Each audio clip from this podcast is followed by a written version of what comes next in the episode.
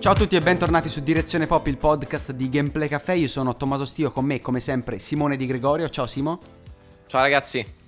Puntata ricca perché ci sono stati diversi annunci, ci avviciniamo alle 3, quindi tutte le varie cose, tema videoludico stanno esplodendo, stanno scoppiando in questo periodo e partiamo, direi di partire con Call of Duty Modern Warfare, il prossimo capitolo del franchise di Activision che è stato mostrato, se ne è parlato per poco negli ultimi, negli ultimi giorni. Te come lo vedi Simo? Allora, eh, Modern Warfare, beh, già, già dal nome comunque è un richiamo al passato. Eh, diciamo che in questo periodo un po' di post astio videoludico dell'anno scorso, immaginiamo per esempio il caso di Battlefront, tanti casi comunque di estrema tensione con la community che si sono creati all'interno per esempio con Electronic Arts e con Activision nella, nella, gestione di Call of Duty. Quindi comunque in un periodo in cui probabilmente i publisher hanno più esperienza di quanto può accadere comunque sul web, sul web comunque in generale con la, con la percezione del pubblico, il fatto di strizzare un occhio alla community un po' diciamo più hardcore, quindi la, la, lo ha fatto con Sekiro, Activision ed adesso lo sta rifacendo appunto con Modern Warfare, è sicuramente un modo intelligente di accavarrarsi una buona fetta di pubblico. Eh, quindi comunque l'operazione è sicuramente per me indirizzata in quel verso, già appunto dal nome, già eh, dal fatto che ok che non è un remake, non è un reboot, diciamo di, di base, però rispecchia riprende il nome, riprende alcuni personaggi, riprende alcun, qualche tipo di, di meccanica e di impostazione, ovviamente con un setting diverso, con un'impostazione diversa, ovviamente più moderna perché appunto come facevano notare eh, alcuni utenti che ho letto appunto online, la guerra di oggi non è più eh, la guerra di un tempo, quindi di conseguenza è giusto che l'immaginario cambi, è giusto che il, il franchise eh, si evolva. Tra l'altro eh, l'ultima osservazione che faccio appunto è che ehm, dal poco che si è visto, dal poco materiale video che si è visto, a livello grafico eh, mi sembra un grandissimo passo avanti rispetto a quanto fatto con i scorsi capitoli. Non è una roba dell'altro mondo, eh, al contrario di, di, quanto hanno detto in molti, però il cambio si, si nota t- tantissimo ed è effettivamente evidente. Eh, poi non so che ne pensi te, Dom. No, assolutamente non è un reboot, non è un remake, ma è in un certo senso un modo di far ripartire un franchise che ultimamente eh, aveva perso forse un po' quel tocco, vittima magari della concorrenza di Battlefield, ma neanche tanto perché questo Modern Warfare arriverà in un momento in cui Battlefield, che con l'ultima iterazione Battlefield 5 non ha fatto, diciamo, non ha colpito, non ha aggredito il mercato in maniera, in maniera importante. Mentre restando sempre sugli annunci videoludici, un gioco che a mio parere aggredirà il mercato sia per la fama eh, dell'universo a cui fa riferimento, ma sia anche per un gameplay che spero essere gioioso, spero essere divertente e innovativo, è il progetto Avengers, l'action game cinematografico che arriverà sviluppato da Crystal Dynamics. Te hai qualcosa sicuramente da dire Simo perché sei un grandissimo fan di Avengers, cosa ci dici su, su questo? Allora, eh, di base non sappiamo assolutamente nulla. Il progetto mi sembra sia in sviluppo da almeno tre anni, perché fu annunciato almeno sì. tre anni fa, penso almeno. E quindi eh, l'attesa è tanta. Eh, è curioso il fatto che non sia uscito veramente nessun tipo di leak. Eh, sappiamo in realtà che alcune informazioni girano, eh, però non, non, daremo altre, altre, altri dettagli. Eh, però il, è comunque un gioco che si porta dietro un franchise immenso, potentissimo, quindi eh, assolutamente ha un trascino commerciale eh, assurdo che potrebbe, se, cioè, se, se, viene ben sfruttato, comunque può veramente portare tante entrate e tanto pubblico nelle casse di Square. Eh, quindi è una cosa, cioè probabilmente uno dei titoli su cui sono più curioso per quanto riguarda questo E3, perché veramente sappiamo quasi nulla. Sono uscite delle informazioni da, dalla descrizione del, dell'E3 Colosseum, che è un programma che come ogni anno eh, si tiene alle 3 eh, con i buon Geoff dei Games Award. Eh, quindi sono uscite delle informazioni e pare essere appunto come dice, come dice Tom un action adventure cinematografico con un minimo di, di componente multiplayer ma principalmente votato eh, al single player. Però di oltre questo ovviamente non si sa praticamente nulla quindi la curiosità è tanta perché appunto il franchise è imponente e di conseguenza il rimbalzo che può avere sul mercato eh, è comunque considerevole la curiosità è tanta soprattutto per quanto mi riguarda che mi aspettavo un gioco unicamente single player, invece l'idea di poter cooperare con piccole squadre fino a 4 giocatori, quindi usare e personalizzare i vari supereroi che saranno presenti su licenza e che mi aspetto anche a livello grafico saranno fatti e riprodotti in maniera egregia, lo spero veramente perché sarebbe, sarebbe il primo caso dopo Spider-Man di Insomniac che un supereroe vede finalmente un suo videogioco e dove è riprodotto a un livello grafico tecnico importante. Quindi ho grande attesa da questo punto di vista. Sì, sì. Sì, sì, diciamo l'unica eccezione forse eh, dal punto di vista proprio videoludico con i, con i supereroi è giusto Batman con la serie Arkham. Eh, giusto, vero, bravo. La è comunque è un qualcosa di importante, veramente per me è stato un qualcosa di rivoluzionario per, proprio per l'approccio alla figura del supereroe. Tant'è che veramente la trilogia di Arkham per me è qualcosa tipo da trinità assoluta. Uh, mi dispiacque al tempo per eh, la, la, situazione di Arkham Knight che ebbe dei problemi con la versione PC e di conseguenza non ebbe la visibilità in sé che avrebbe dovuto avere eh, senza appunto quella, quella shitstorm eh, immensa. Eh, invece adesso eh, l'ultima in realtà notizia perché come al solito noi ci avviciniamo molto alle 3, le informazioni cominciano a girare eh, però di base siamo sempre in un momento un po' freddo, diciamo, in cui ti avvicini all'impatto, ma ancora non abbiamo veramente quella marea di informazioni che avremo la prossima settimana, ovviamente, quando inizieranno le, le danze. Eh, però forse l'unica cosa interessante che possiamo dire di queste tre, prima ovviamente del, che comunque partano un po' i, i vari fuochi d'artificio di annunci, è appunto il discorso di Microsoft che eh, definitivamente si è aperta al Game Pass su PC, eh, che è una cosa di base per me scontata in partenza, però è giusto, cioè sono molto contento che ci abbiano messo così poco ad avviare il tutto e tra l'altro si siano anche aperti al mercato PC eh, con Steam, dato che pare che Gears 5 eh, Ace of Empires appunto arrivino su Steam. Eh, quindi comunque mm, Microsoft ha capito che eh, diciamo porre muri come aveva fatto con Windows Store eh, ha meno senso, magari dare un'alternativa commerciale, quindi con, con il Game Pass attrae sicuramente più pubblico rispetto a mettere appunto un wall garden eh, incredibile intorno al, ai contenuti. Eh, quindi comunque è una strategia, quella di Microsoft, che secondo me incomincia a convincermi sul lungo periodo. Non, non so te, Tom. Assolutamente sì, effettivamente è quel tipo di, di, progresso che finora dicevamo ma quando arriva? Perché non l'hanno ancora fatto? Cosa aspettano? E forse aspettavano questo momento.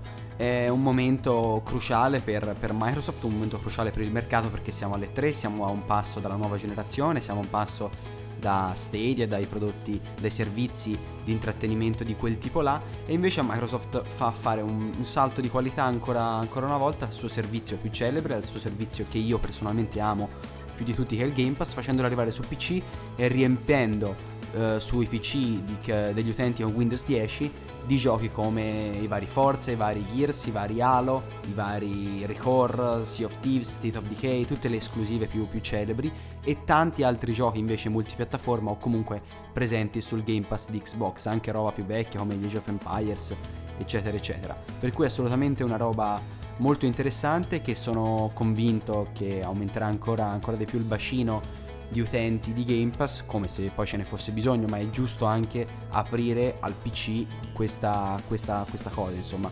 assolutamente sì. Mentre man mano che ci avviciniamo a quello che sarà l'ultimo argomento della puntata che potete facilmente intuire ma che ancora non vi diciamo, facciamo una piccola parentesi di cinema. Una parentesi di cinema perché come sempre il nostro carissimo Simone è andato a vedere un'anteprima, questa volta a Cinecittà World di Roma se non erro, e l'anteprima esatto, di Godzilla esatto. 2. Esatto, allora, in realtà, eh, adesso a prescindere dal film, eh, Warner Bros. organizza questi, begli- questi, bellissimi eventi a Cinecittà World, però sfortunatamente questa domenica il tempo è stato veramente una cosa di pessimo, quindi ci siamo beccati l'acqua eh, da, veramente per quasi tutto il tempo cui siamo stati al parco, quindi andare in un parco divertimenti sotto l'acqua credo sia la cosa più deprimente che possa essere, che possa esistere in questo mondo.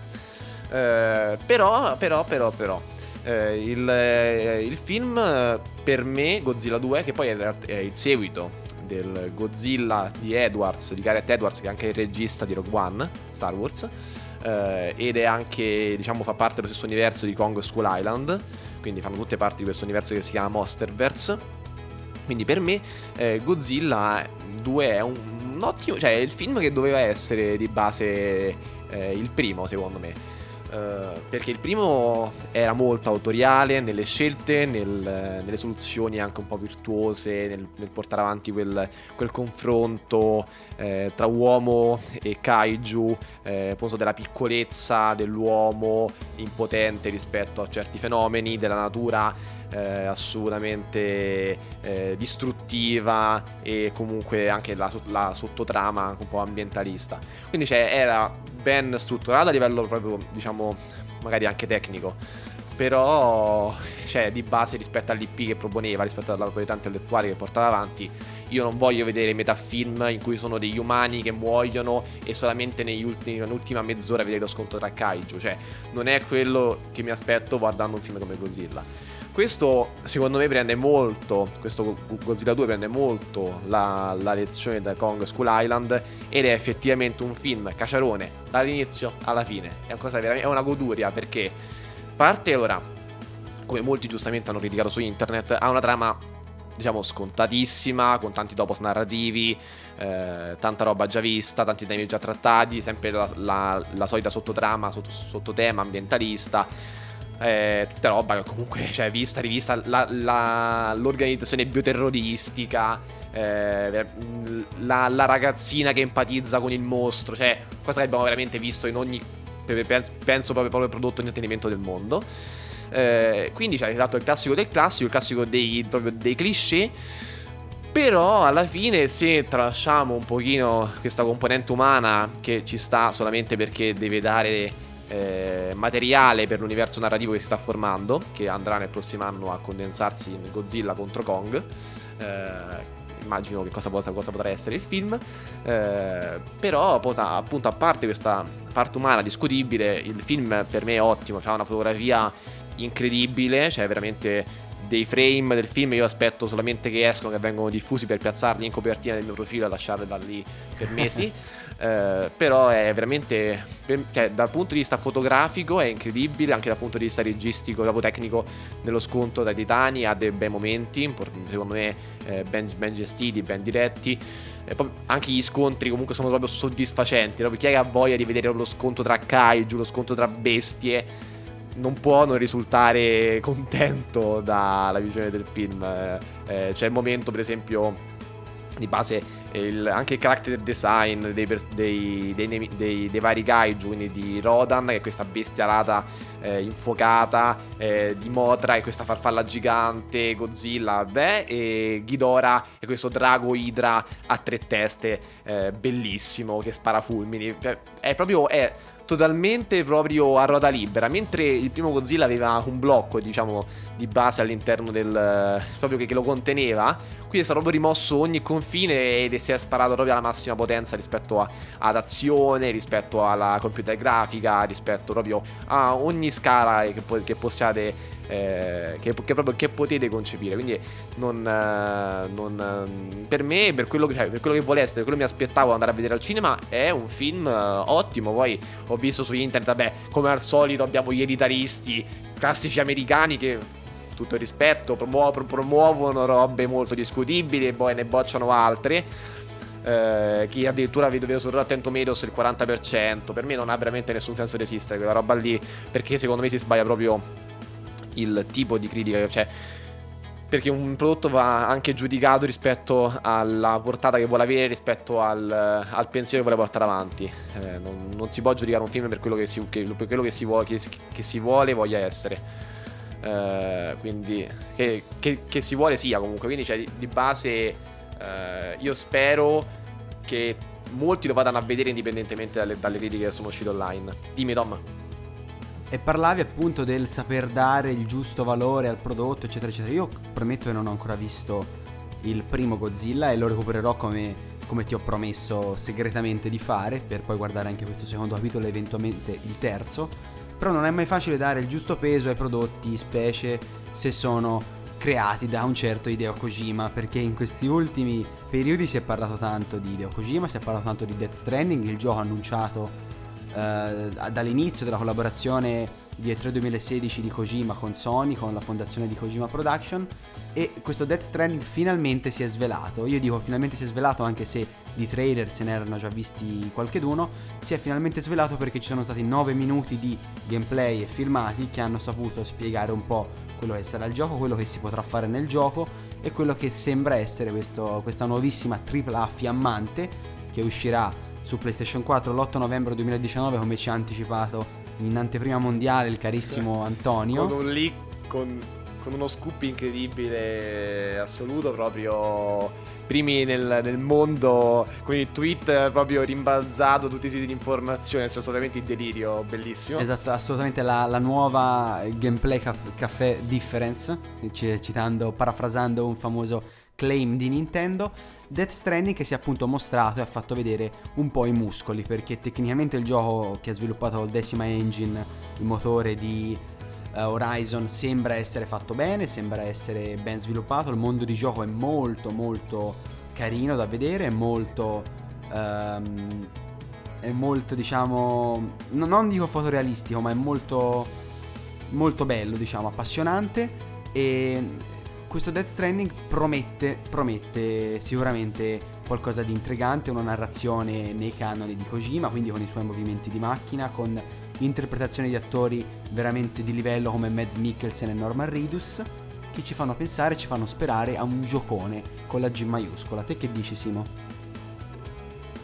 Allora, io ammetto in partenza, prima che mi uccidano magari in chat, nei commenti, non so, eh, però sono, sono, un grande profano di, di, Kojima, cioè ho giocato veramente quasi nulla di suo, Metal Gear Solid li ho eh, cannati, eh, non per volontà personale, più che altro perché la distribuzione dei remastered, delle remastered è stata una roba veramente indegna e in più non, ave, non ho mai avuto veramente il tempo da dedicare a giocarlo come, eh, con, la, con l'attenzione dovuta. Quindi penso di farlo prima o poi, però in ogni caso questo trailer di Death Stranding eh, è oggettivamente una produzione che non può assolutamente lasciare eh, indifferenti, perché alla fine eh, se ci pensiamo il cast, come diceva appunto Tommaso, del, del, del gioco è qualcosa di immenso.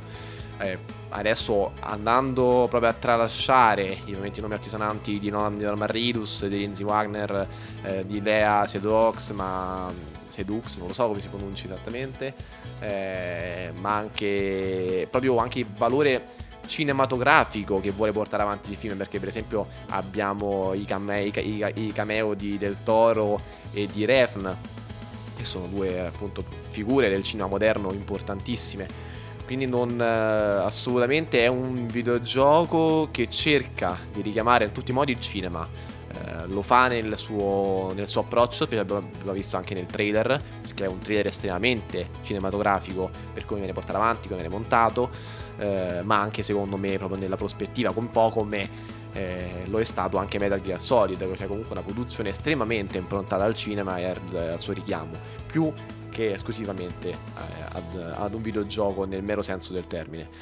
Uh, quindi comunque è una produzione che effettivamente per cui ho grande hype, per i nomi che ci sono dietro, per la, la curiosità che ho anche nello scoprire effettivamente con mano l'opera di, eh, di Kojima e di base sono totalmente in fissa col, col gioco appunto tanto da stare ascoltando in loop eh, la, la canzone Puff degli Apocalypse da quando è uscito il trailer, che appunto è la canzone che sta sotto il trailer eh, d'annuncio.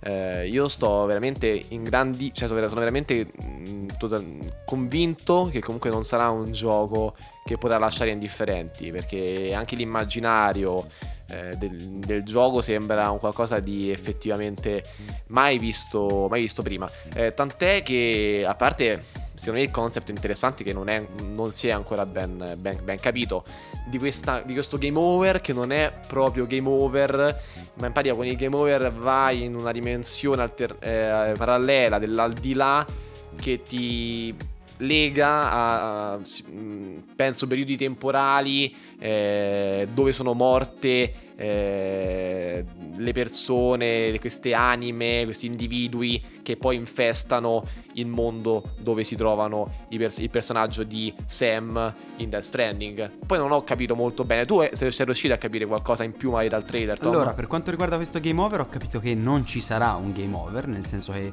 non esiste il morire ripartire. Esiste però una, un legame tra le morti che uno può fare e le conseguenze che queste hanno nel, nel mondo di gioco. Che è una roba possiamo dirlo senza nessuno si arrabbi, non del tutto inedita, perché banalmente anche in Sekiro c'è questa, questa, meccanica che ha a che fare appunto con la trama e la lore del gioco. In questo caso però quando si muore si deve affrontare una sorta di prova, una sorta di livello in questo mondo upside down, citando Stranger Things, che effettivamente non si sa bene, non si è ben capito come è strutturato e come se ne esce però c'è un qualcosa di inedito anche in tutto ciò. E sono cose che penso si scopriranno soltanto quando il gioco sarà uscito, perché adesso anche dei trailer è difficile percepirle o farle capire se vogliamo dal loro punto di vista. Non lo so, c'è grande attenzione, c'è grande attenzione anche per quanto mi riguarda per quello che sarà poi l'esplorazione del mondo di gioco, come sarà distribuita l'esplorazione del mondo di gioco, come si potrà ti potrà gestire la, la, sopravvivenza del personaggio, se ci sarà qualcosa da mangiare, dormire, queste esigenze di, esigenze di questo tipo, insomma, non si è ancora capito quali saranno le ambientazioni, perché per ora quelle viste a, memoria c'è quella con l'erba classica, c'è poi quella tutta il pantano, quella specie di di roba col fango, eccetera, eccetera. C'è ambientazioni cittadine come quella sorta di Casa Bianca dove si vede il presidente. Non è la sorta, di... è proprio è la Casa Bianca quella. Ok, la casa, quindi sembra proprio lo studio Vale allora quello lì dove c'è. Sì, sì, è, quello, lo stu- è, lo, stu- è lo studio Vale del, perché in pratica, questo l'ho capito, in pratica ehm, che poi ovviamente è un trailer che devi rivedere 20 veramente tante volte per, per comprendere effettivamente sì, sì, bene la narrativa che viene esposta, che poi giustamente non è possibile comprenderla al massimo, però quanto si può, esposta per quanto possibile. Eh, il, in pratica il mondo di gioco di Death Stranding è un mondo dove è avvenuto questo sorta di fenomeno apocalittico, cosa di Death Stranding, queste esplosioni che sono avvenute all'interno degli Stati Uniti. Eh, Stati Uniti ovviamente perché, so, perché, è l'ambientazione del gioco, ma in realtà penso un po' nel mondo in generale, eh, che hanno appunto questo è molto generico come discorso, hanno appunto quasi diviso eh, la, la, nazione. Di base la progressione del gioco dovrebbe un po' andare avanti, eh, secondo appunto il riunire gli Stati Uniti, le città, le persone di nuovo come lo erano un tempo eh, e appunto allo stesso tempo anche eh, sconfiggere, risolvere appunto quello che è il fenomeno del Death Stranding, che appunto è quello che appunto si sperimenta quando si arriva al game over e appunto si torna indietro nel tempo, si rimane bloccati in dei loop probabilmente, eh, dove penso, proprio indovinando, penso appunto la, la realtà eh, si sia incrinata e sia distrutta e di conseguenza il tempo incomincia a confine nel presente, il futuro nel presente eh, i confini tra, un'era, tra un'era e l'altra, tra morti e vivi non, non, esistono, non, esistono, più ed è effettivamente un concept che a mio avviso mi, mi, intriga molto anche perché il trailer è molto intelligente nel farlo dà tanti elementi narrativi come ad esempio anche il discorso di Mikkelsen che pare essere una sorta di ricercatore che ha dato vita un po' a tutto questo grande apocalisse, no? tutta questa grande problema eh, tramite questo, questi, questi bambini che servono appunto appunto per, per riconoscere gli spiriti che infestano il mondo. Quindi tutta questa lore molto complessa. Eh, quindi dà tanti indizi il trailer, però di base, una volta che ti vai a esaminare uno ad uno, ti rendi conto che sono tutti indizi messi sapientemente per non farti capire in realtà cosa sta succedendo di base, e, ma solamente darti delle informazioni appunto quasi dei flash che però non ti possono ricondurre a una verità generale. Quindi la curiosità è tantissima perché anche Kojima è estremamente bravo nella comunicazione, nel, nel, nel far trasparire eh, proprio la, quello che è il messaggio del gioco. Non so che ne pensi anche te, Tom, da, da questo punto di vista. Ecco, io direi che gli indizi ci sono, però ci mancano gli strumenti per analizzarli. E quindi possiamo dire poco. Per esempio, Mikkelsen l'ho percepito come un personaggio negativo, un personaggio cattivo, magari il classico buono che diventa cattivo, eccetera, eccetera. Ma potrebbe alla fine rivelarsi quello buono. E quindi noi, Norman Ridus, abbiamo seguito delle indicazioni di quello che era il vero cattivo. Cioè, uno stravolgimento di punti di vista ce lo possiamo aspettare da Kojima nel corso, questa specie di plot, non è di, di twist, non, non, è che sarebbe un plot twist eh, nuovo per, per il suo stile. Quindi qualcosa del genere può essere, ma più che altro mi colpisce quello che a quanto pare, a quanto avevano detto gli altri sviluppatori a cui era stato mostrato il gioco finora, i, i cosiddetti no, è una cosa mai vista prima, che sembra, sembra riferirsi a questo punto alla collaborazione, alla possibilità di collaborazione di tutti gli utenti nel mondo, cioè tutti gli utenti nel mondo, visto che lo scopo del, del protagonista è riunificare la civiltà, tutti gli utenti nel mondo collaborano in, in, grazie a un gameplay online asincrono, quindi non coop classica, ma facendo cose tipo su Dark come succede su Dark Souls, facendo cose che poi bene, vanno a beneficio di altri, ad esempio eh, creando rifugi, offrendo riparo, dando munizioni, rifornimenti, eccetera, eccetera, collaborano in questo modo. E quindi può essere molto interessante da questo punto di vista se c'è effettivamente un'espansione di questo concetto e cose tipo, non lo so, io faccio una cosa, posiziono una scala, libero una zona e questa zona automaticamente diventa disponibile per tutti gli altri giocatori nel mondo o robe così. Questo potrebbe essere figo, però ancora dobbiamo capire se, se, sarà così. Te che dici Simo? Per me alla fine l'idea che, che, hai detto è comunque alla fine di utilizzare appunto le scale, magari appunto questo universo condiviso non è così implausibile. Certamente se si parla di multiplayer asincrono all'interno di un open world non è mh, mm, alla fine così assurdo che le meccaniche che, comunque che, hai presentato possono effettivamente essere quelle, quelle, plausibili, quelle che effettivamente faranno la, la, loro comparsa nel gioco. Poi magari che ne so, multiplayer asincrono potrà, potrà anche essere magari alla Dark Souls, magari un avvertimento che puoi lasciare, un messaggio che può essere interpretato da altri, o magari eh, giocare un po' sul discorso della dimensione al di là eh, realtà e di conseguenza magari avere una sorta di interazione con, con, eh, con l'utente in multigiocatore asincrono proprio attraverso quel sistema. O magari eh, non lo so cioè le possibilità possono essere veramente immense. Poi appunto da una mente come Kojima rinomato comunque creativo magari anche un po' eclettico ma anche un, un po' fuori dagli schemi mi aspetto comunque qualche, qualche soluzione che magari non vista in giro. Quindi eh, effettivamente la, l'attesa è comunque palpabile proprio per capire eh, qual, è, qual, è, il percorso, questo concept che... Qual è l'evoluzione di questo concept che è ovviamente politico, sociale, che rispecchia ed è un po' una reazione eh, alla deriva eh, appunto della nostra società negli ultimi anni. Quindi, mentre la nostra società va verso la chiusura, va verso il, come dire, il porre muri invece che, che legami mi sembra un messaggio sociale politico molto forte, quello di Kojima con Death Stranding, appunto di questo universo fantascientifico in cui appunto si devono ricreare in tutti i modi i legami per sopravvivere. È una cosa, cosa di molto poetico, di molto sottile a mio avviso. Io spero che sia così perché effettivamente eh, per quelli che sono stati i proclami fatti deve essere, ci deve essere almeno un elemento mai visto. Non dico che Death Stranding debba inventare un genere, anche se si è parlato di questo. Però, insomma, qualcosa di, di nuovo, di inedito, di mai visto me lo devi dare, se no diventa un open world action eh, come tanti altri. Io spero, non, non, non sto precludendo questa possibilità, spero che accada veramente, però per scoprirlo dovremo aspettare soltanto novembre. Esatto, quindi assolutamente ci rimandiamo a novembre, forse ottobre, se veniamo miracolati con un codice o magari con un embargo, scadenza come al solito Sony comunque eh, solitamente appunto le recensioni escono sempre molto prima dell'uscita dei titoli, quindi plausibilissimo che ne riparleremo a ottobre, vediamo un attimo eh, come si evolverà la, la situazione. In più, ovviamente, la prossima settimana eh, vi rimandiamo con eh, la quantità infinita di contenuti che arriveranno dalle 3. Eh, probabilmente una delle, sarà una delle puntate più ricche del, di quelle in assoluto.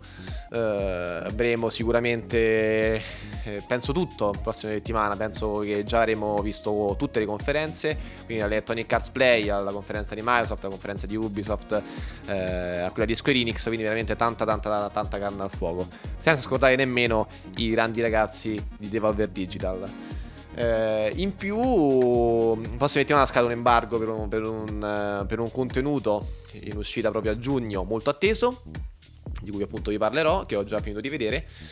E quindi niente, quindi vi rimando la prossima settimana e come al solito buon weekend, ci state ascoltando in, un, in uno splendido e soleggiato, si spera sabato o domenica. Eh, buona vita e buon tutto. Ciao!